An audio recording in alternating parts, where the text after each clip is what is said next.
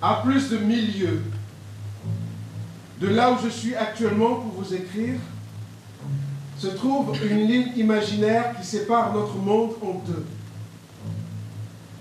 Le nord et le sud. C'est-à-dire nous et eux. Une toute petite île. L'île de sable.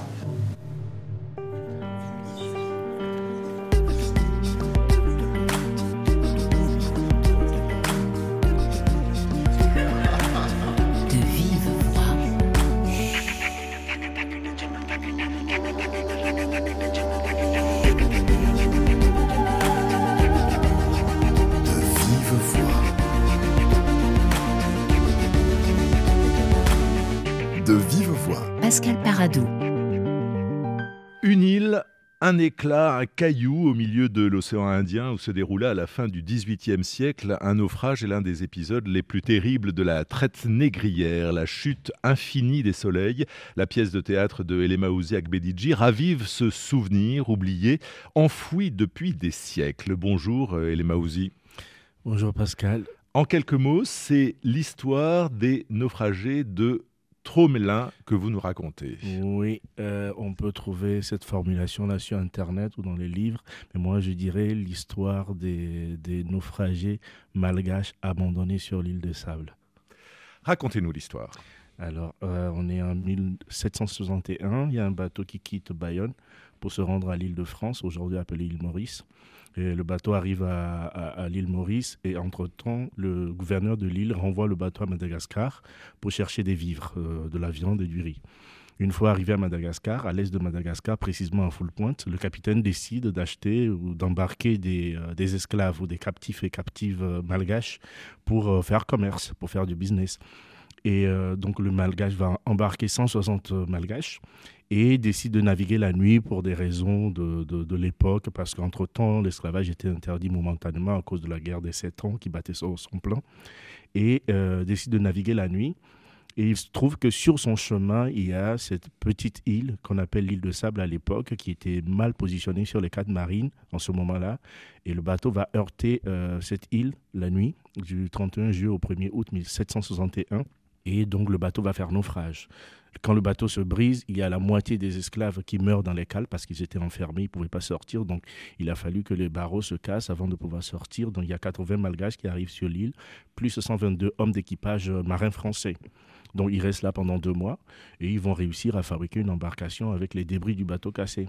Mais comme il n'y avait pas assez de place, euh, l'équipage va dire aux Malgaches attendez là, on sort de l'île et après on revient vous chercher. Dans un an an plus tard Oui, dans un an, on ne sait pas. On revient vous chercher. Voilà, euh, c'est ça la phrase. Et euh, on revient vous chercher, ça va prendre 15 ans. Donc, et cette île, il faut préciser que ça fait un kilomètre carré à peine, c'est 20-30 minutes à pied, et rien ne pousse sur l'île parce que l'île se trouve sur la route des cyclones et balayée tout le temps par des vents, donc rien ne pousse. Il n'y a pas d'eau, il n'y a rien il n'y a pas d'eau potable. Enfin, on, a réussi à trouver de l'eau potable à un moment donné par la force des choses. Et ils vont vivre là pendant 15 ans. Et après 15 ans, on va retrouver que 7 femmes vivantes et un bébé de 7 mois. Alors pour voir ce spectacle, pour euh, raviver le souvenir de, cette euh, tragédie euh, dont nous allons parler aujourd'hui, il faut venir à Lyon. Ce que nous avons fait au théâtre des Célestins, dirigé par Pierre-Yves Lenoir. Bonjour. Bonjour Pascal. Est-ce que cela rend orgueilleux ou modeste de diriger un tel lieu parce que le théâtre des Célestins est l'une des plus vieilles institutions de théâtre française? Oui, 200 euh, ans, plus de 200 ans euh, d'histoire dans, ce théâtre. Il y a assez peu de théâtres en France, effectivement, qui peuvent s'enorgueillir d'avoir cette histoire-là. ça rend très modeste, d'abord parce qu'on est tous de passage donc pendant cette période-là, euh, modestement euh, contribuer au, fait qu'on puisse euh, y entendre les écritures d'aujourd'hui et qu'on puisse donner à mieux comprendre à nos concitoyens et concitoyennes le monde dans lequel le monde complexe dans lequel on vit, euh, je, crois que c'est modestement le, rôle. Alors nous sommes dans, le cœur historique de, Lyon, hein, dans un quartier très chic, très bourgeois, entre euh, la rivière Saône et, le fleuve euh, Rhône. est-ce que c'est un lieu de patrimoine ou est-ce que c'est un lieu au contraire pour les écritures contemporaines? Bah, c'est un peu les deux. D'abord, c'est un, très beau lieu patrimonial. Donc, euh, effectivement, c'est un plaisir euh, d'entrer dans ce lieu, découvrir la salle italienne. Bon, là, le spectacle d'Elma Wassi se joue dans, la petite salle, qui est, qui est, une salle plus contemporaine, on va dire. Mais la salle à l'italienne, quand on rentre dans cette salle, effectivement, on a toujours tendance à, à, souligner l'effet waouh quoi, de la salle. c'est doré. C'est euh. doré, tout ça. Mais ce qui m'intéresse particulièrement, j'en parlais là avec Patricia Alliot, euh, que, que, je recevais euh, juste avant, c'est que dans ce lieu-là, il y a vraiment une rupture esthétique entre l'endroit le lieu, le patrimoine, son histoire, et puis les formes très contemporaines les écritures d'aujourd'hui, qui trouvent une place d'autant plus euh, particulière. Je trouve que ça met aussi les spectateurs dans une écoute euh, très particulière que d'entendre ici résonner des histoires d'aujourd'hui, prises en charge par euh, les auteurs et autrices d'aujourd'hui, dans ce lieu-là chargé d'histoire. Euh, euh, faire entendre une histoire de l'esclavage, parce que ça n'est qu'une histoire dans, cette euh, tragédie de, notre humanité, écrite par un auteur togolais, est-ce que cela prend sens? Est-ce que cela fait sens ici? Bah, évidemment, d'abord parce que je, trouve que Maoussi, avec une grande économie de mots, avec une précision, évidemment, le, le, texte est très documenté et il donne à entendre avec une vraie langue, avec une vraie langue poétique, euh, euh, des faits. Voilà. Et ces faits-là, je ne sais pas si vous les connaissiez, moi, avant que Mao aussi me parle de son projet, je ne les connaissais pas. Et je trouve effectivement, et c'est la qualité de l'écriture de Mao aussi, c'est que à partir de, voilà, de faits très précis, il nous aide à mieux comprendre la vérité de cette période-là et à mieux comprendre donc le monde dans lequel on est aujourd'hui. Elema Ouzier, Agbedidji, le, théâtre contemporain en Afrique parle beaucoup des migrations, de ce qui est aussi notre actualité euh, quasi quotidienne.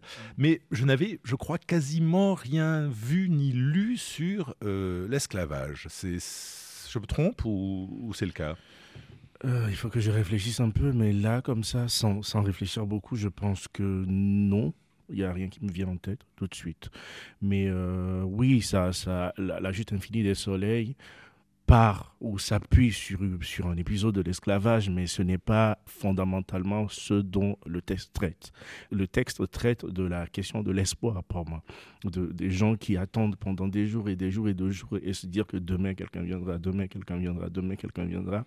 Et euh, la possibilité de, posséder une, capacité à aller même au-delà de l'espoir, parce qu'au final, attendre, c'est une prison aussi. C'est, c'est, on, est là, on ne sait pas, et puis on espère quelque chose, mais atteindre un état où plus rien ne peut plus nous toucher, qui va au-delà de l'espoir. Et c'est fondamentalement ce dont traite le, texte en s'appuyant sur un épisode de l'esclavage. L'espoir et, la vie, en fait, ça parle de la vie, comment on reste debout. Et je vous cite en disant cela. Hein. Oui, exactement. Comment on reste debout et on, on fait en sorte que les différentes blessures ou des courants négatifs peuvent arriver, mais qui ne s'arrêtent pas sur nous, mais nous traversent tout simplement.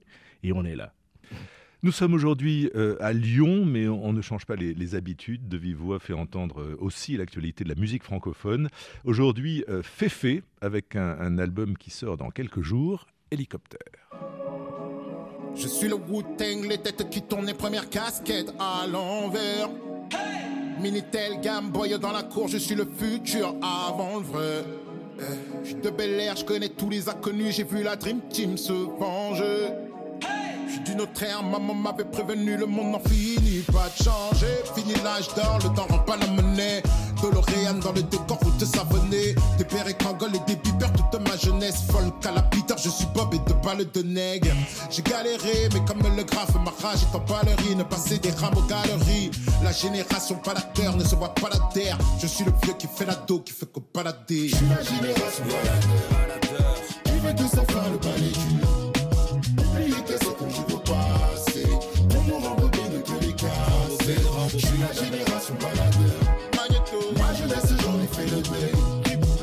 Je suis le son, le style, la fougue et l'essence Pour éprouver mes chances, j'ai su trouver l'essence Et avancer dans les traces des aînés Bien avant les CD, j'ai dans le CV Je suis le bridge et le Bronx, Kwan où les Charles parlent. Le génie de Marlène Marle. Je suis la corde qui a sauvé tant d'âmes, tant d'hommes, tant de femmes, paix sur mon étendard, jean sur l'étendage, pony clinquante, je dépeins ma life, des stories t'inventes, je suis le vendredi au Palladium, ça joue le ou les sisters portoricaines en folie, pimpante, je suis catalogué X fois, comme Malcolm X voit, le 32 devenu X3 sur le corner, Fat Goose, soir de Mistral, je suis le hip hop, je brille le temps d'un freestyle. La génération Qui veut que ça le balai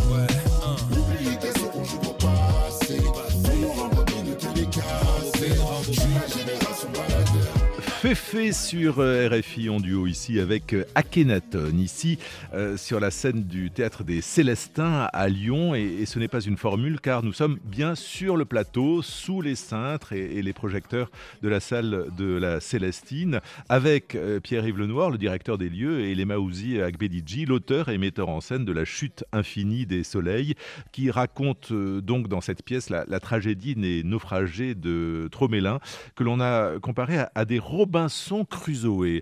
Mais vous contestez euh, cette référence, Oui, euh, mais complètement, complètement. Alors pourquoi? Bah parce que quand on a lu Robinson Crusoe, avant Robinson Crusoe, il est parti de chez lui parce qu'il s'ennuyait. hein.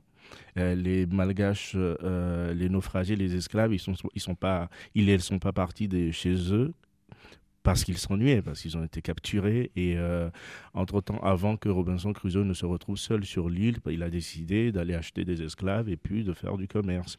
Et euh, comparer donc un esclavagiste, quelqu'un qui s'ennuie, à, un Européen donc qui était dans le luxe. hein. Enfin, euh, son père était vraiment très riche et il est parti parce qu'il voulait pas, il s'ennuyait. Le comparer à des gens euh, qui étaient capturés, abandonnés volontairement au milieu de nulle part, c'est, je trouve que c'est vraiment, comme je dis dans le texte, c'est une insulte à la mémoire.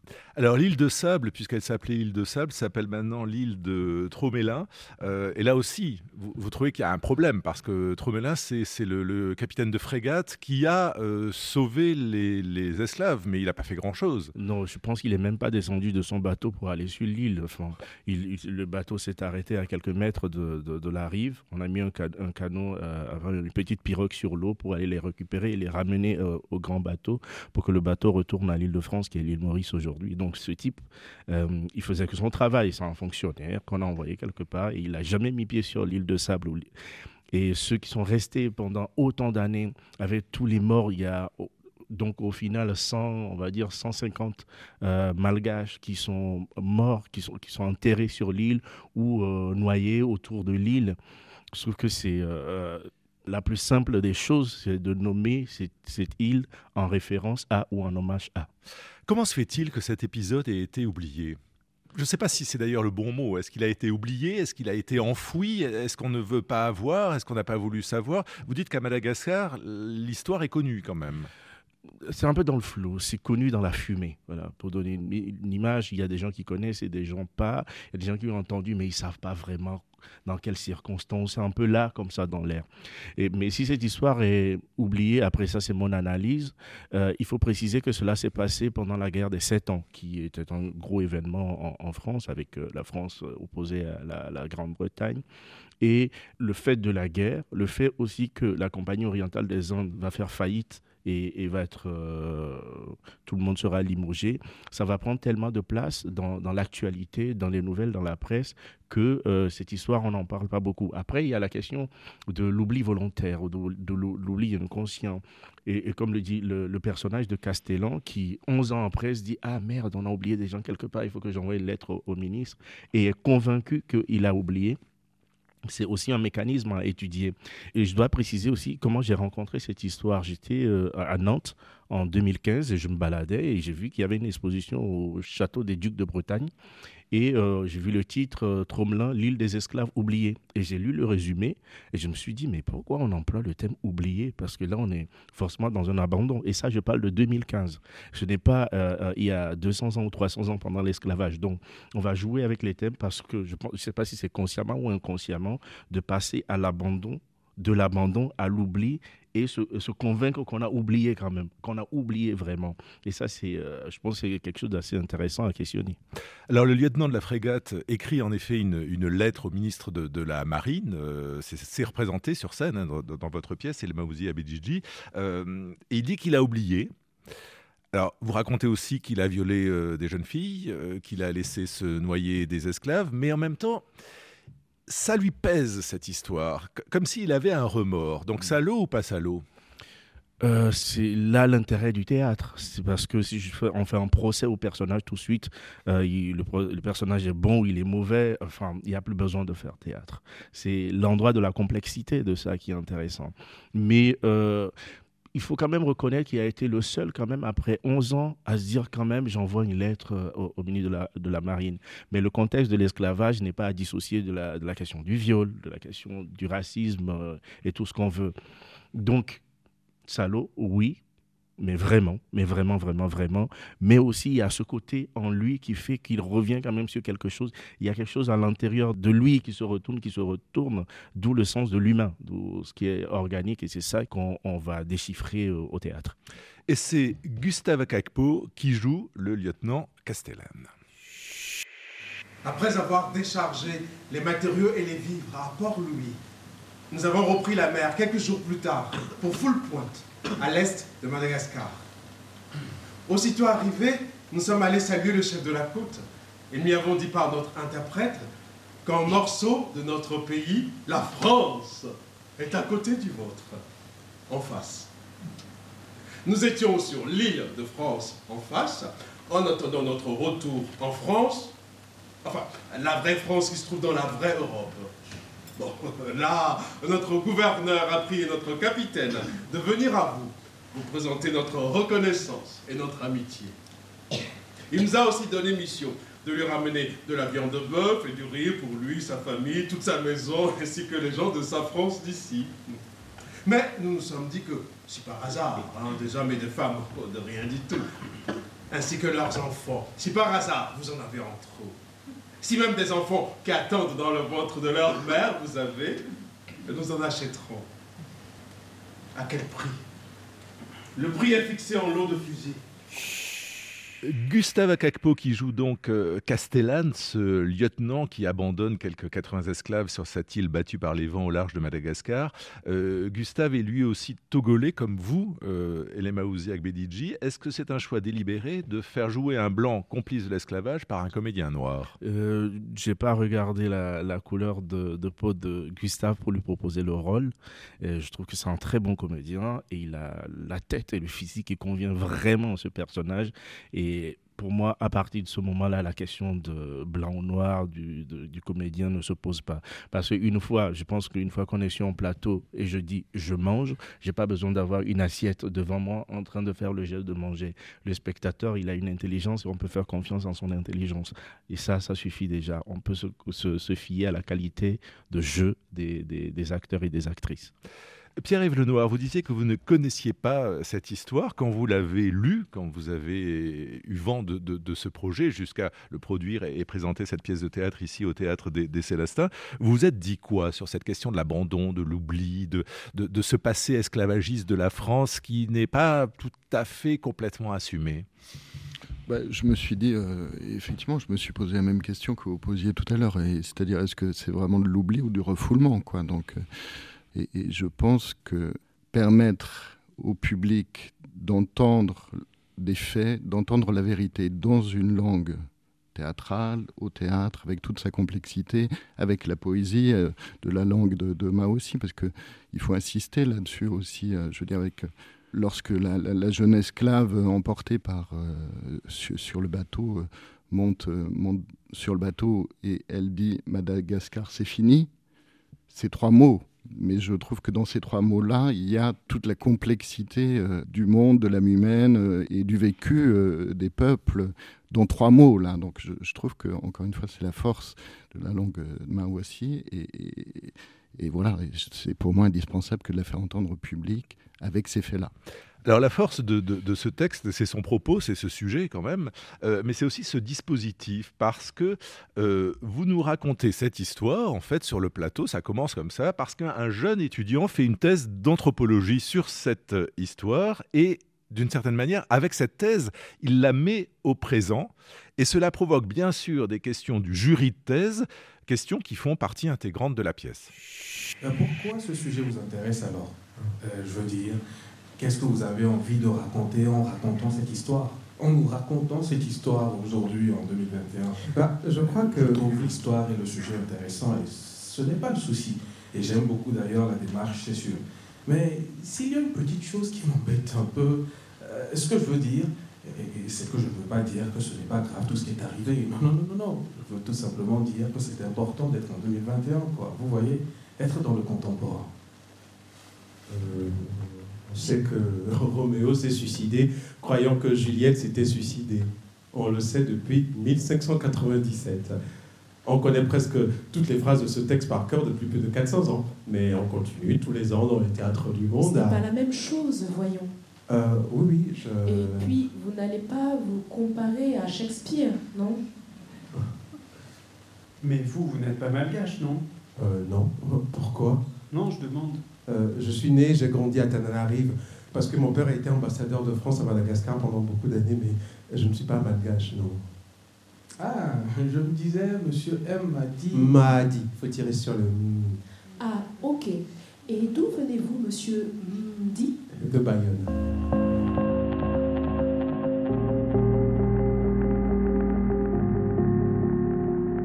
Donc, question, Elema Ouzi Abedidji, est-ce que l'esclavage est une affaire? Contemporaine Parce que j'en reviens sur cette idée de, refoulement qu'évoquait euh, Pierre-Yves Lenoir, on a l'impression que c'est pas réglé, aussi bien en Afrique qu'en Europe d'ailleurs. Attention, l'esclavage, il faut, regarder les rapports des Nations Unies et tous les organismes qui s'en occupent, existent toujours. Par définition, il faut regarder les chiffres, c'est vraiment démentiel. Donc ce n'est pas une question qui est finie. Euh, d'une part, et de l'autre, je pense que de ce qui s'est passé dans un lointain, on peut aller chercher des choses puisqu'il s'agit des humains qui se croisent, qui se rencontrent et qui interréagissent entre eux. On est toujours humain et euh, il y a toujours des choses à, apprendre à l'intérieur pour nous construire aujourd'hui, puisque l'humain, l'humain demeure au final. Mais est-ce que dans la psyché des, peuples, enfin j'aime pas beaucoup ce mot-là, mais dans la psyché des peuples, les choses sont claires? Sur cet épisode, en tout cas, de euh, la traite négrière, c'est-à-dire l'Europe qui a été chercher des esclaves pour les vendre Je ne pense pas. Je ne pense pas. Je ne pense pas. Vous-même, vous avez fait de l'anthropologie. Euh, votre précédent texte, d'ailleurs, s'intéressait à des questions similaires, puisque transmettre, raconter euh, la problématique de l'apprentissage du français dans les anciennes colonies euh, françaises. Est-ce que vous pensez que le théâtre peut porter ce, type de problématique au public? Oui, naturellement, parce que le, le point de jonction, c'est l'humain et l'anthropologie étudie l'humain. Et le théâtre questionne l'humain avec des humains, donc c'est tout à fait évident tout à fait naturel que les deux se rejoignent à cet endroit-là et que le théâtre porte cela, oui. Dans la pièce, et plutôt vers la fin, là pour le coup, il est dit il faut donner accès à la mémoire. Parce que personne ne veut d'un monde sans mémoire. Pourquoi faut-il avoir la mémoire? Euh, parce qu'on est toujours dans la suite de quelque chose. On, vient d'eux et puis quelque chose vient de nous. Donc c'est nécessaire de laisser des traces, de faire un commentaire de notre vécu pour que d'autres puissent lire cela et ne pas commettre les, mêmes erreurs. Mais bon, malheureusement, on constate qu'on n'apprend pas beaucoup de choses de ce qui s'est passé. Donc c'est nécessaire d'insister, d'insister, d'insister. Donc c'est comme dans les familles finalement, dans l'histoire, le, non-dit est meurtrier, le, le non-dit est ravageur. Oui, euh, et sur la question de l'esclavage aussi, sur la, la côte ouest africaine, il y a beaucoup de choses qui ne sont pas dites. Moi, je me rappelle que j'ai appris l'esclavage à l'école et j'étais tellement étonné. Je suis rentré à la maison, j'ai demandé à ma mère, mais c'est vrai, ça s'est passé ici? Moi j'habite, je suis né à Lomé, sur la côte. Donc, genre, à, je sais pas, à quelques mètres de la maison, il m'a dit oui. J'ai dit, mais comment se fait-il que tu ne m'as jamais dit ça? Il faut attendre d'aller à l'école et de l'apprendre en français. J'étais choqué, ça m'est resté en tête pendant des années, des années, des années. Donc il y a ce, non-dit-là qui est vraiment à, interroger déjà de ce côté-là, et puis aussi de ce dont on parle, aussi du, côté de, l'Europe et de l'Amérique. Après, c'est un autre sujet, hein, la question de la traite négrière, de l'esclavage, ça, ça prend d'autres tournures une fois qu'on va dans les Amériques, parce que c'est le point d'arrivée aussi, et l'Afrique, c'est le point de départ. Et euh, ce non-dit qui existe aussi ici, euh, on n'apprend pas vraiment la question. Et je, je veux préciser aussi euh, pourquoi à Nantes, ce, sujet est resté dans ma tête, parce qu'il y a un, mémorial qui dit, c'est le mémorial de l'abolition de l'esclavage, pas de l'esclavage. Encore une fois, sur la question du mot et comment on utilise le mot. Ce qu'on va représenter, c'est l'abolition de l'esclavage. Donc, forcément, on construit un non-dit la seule chose qu'on va dire, c'est la fin de. Et euh, du coup, ça fait en sorte que le cerveau ne s'intéresse pas à ce qui s'est passé avant. Voilà. Et ce, ce nom dit est meurtrier. Alors la pièce est jouée par euh, Gustave Akakpo et par euh, Khadija Kouyaté, qui joue à la fois la, directrice de thèse et la jeune fille qui va survivre et qui va être violée par Castellane. Je m'appelle Awifan Irina, j'ai 10 ans, sans aucun muscle dans les bras. Seulement une fleur qui pousse sur ma poitrine, quelques poils sur mon embranchement et un peu de mon sang à moi qui laisse une tache sur le dernier palier. C'est ici que Madagascar s'arrête? C'est ici que Madagascar finit? Je ferme les yeux suis sur la dernière marche. J'entre dans le ventre du monstre. Ainsi, dans la nuit du 22 au 23 juillet, notre bateau chargé de viande, de riz, d'hommes et d'enfants quitte Madagascar. Or, la prudence exige que l'on occupe le plus possible les Africains avec la danse et de petites scènes comiques pour les distraire de leurs pensées de révolte. La longueur vide de la journée s'écoule ainsi. Au moment où le soleil va disparaître, on les enfermait dans les cales. Euh, même les femmes. Même les enfants. Surtout les enfants, car le rêve de liberté déchu de leur père pourrait grandir en eux. Si les gens ont un défaut, c'est de chagriner du départ de leur pays et d'en périr. Or, on ne migre pas avec le regret dans le cœur.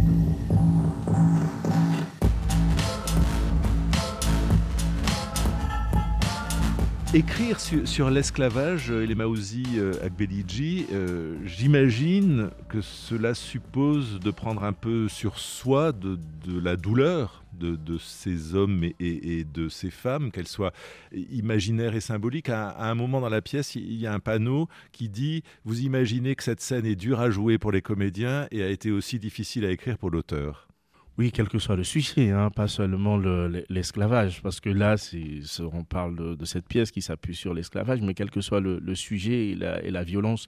Mais sur la pièce précisément, ce n'est pas la question de l'esclavage qui est dure à jouer, mais c'était la scène de viol que j'ai décidé déjà dans l'écriture de ne pas aller plus loin parce que ce n'est pas nécessaire et aussi c'est intéressant une fois que les choses sont suggérées, on laisse l'imagination ou l'imaginaire faire le reste parce que l'imaginaire a une plus grande amplitude que de représenter quelque chose au plateau qui ne serait qu'une seule vision de la chose. Et s'il y a 130 personnes dans la salle, on a 130 imaginaires de la suite de, de cette scène-là. Et euh, donc, quel que soit le sujet de violence, d'injustice il, a, besoin de prendre sur soi. Il faut beaucoup, beaucoup de courage pour y arriver, oui. Alors, on s'interrogeait sur la dimension contemporaine de, ce texte et de cet euh, épisode, de, ce lieu aussi de, de Tromelin. La pièce, je trouve, est tellement actuelle qu'elle se termine avec l'extrait d'une déclaration d'Emmanuel Macron qui est passé par là sur les îles éparses, euh, puisque c'est le nom euh, qui nomme ces cinq îles près de Madagascar, et qui dit bah, ici, c'est la France. Oui. je, je laisse l'imaginaire faire le reste. Elema Ouzi Abedidji, Pierre-Yves Lenoir, merci euh, beaucoup. La chute infinie des soleils se joue donc ici à Lyon, au théâtre des Célestins, jusqu'au 27 janvier. Et le texte euh, a été publié par les éditions euh, théâtrales. Merci beaucoup de vive à Pascal Paradou, programmation Cécile Lavolo, Laura Pinto à la réalisation. Merci à toute l'équipe du théâtre et à très vite sur les ondes ou sur le net. Autrement dit, à demain.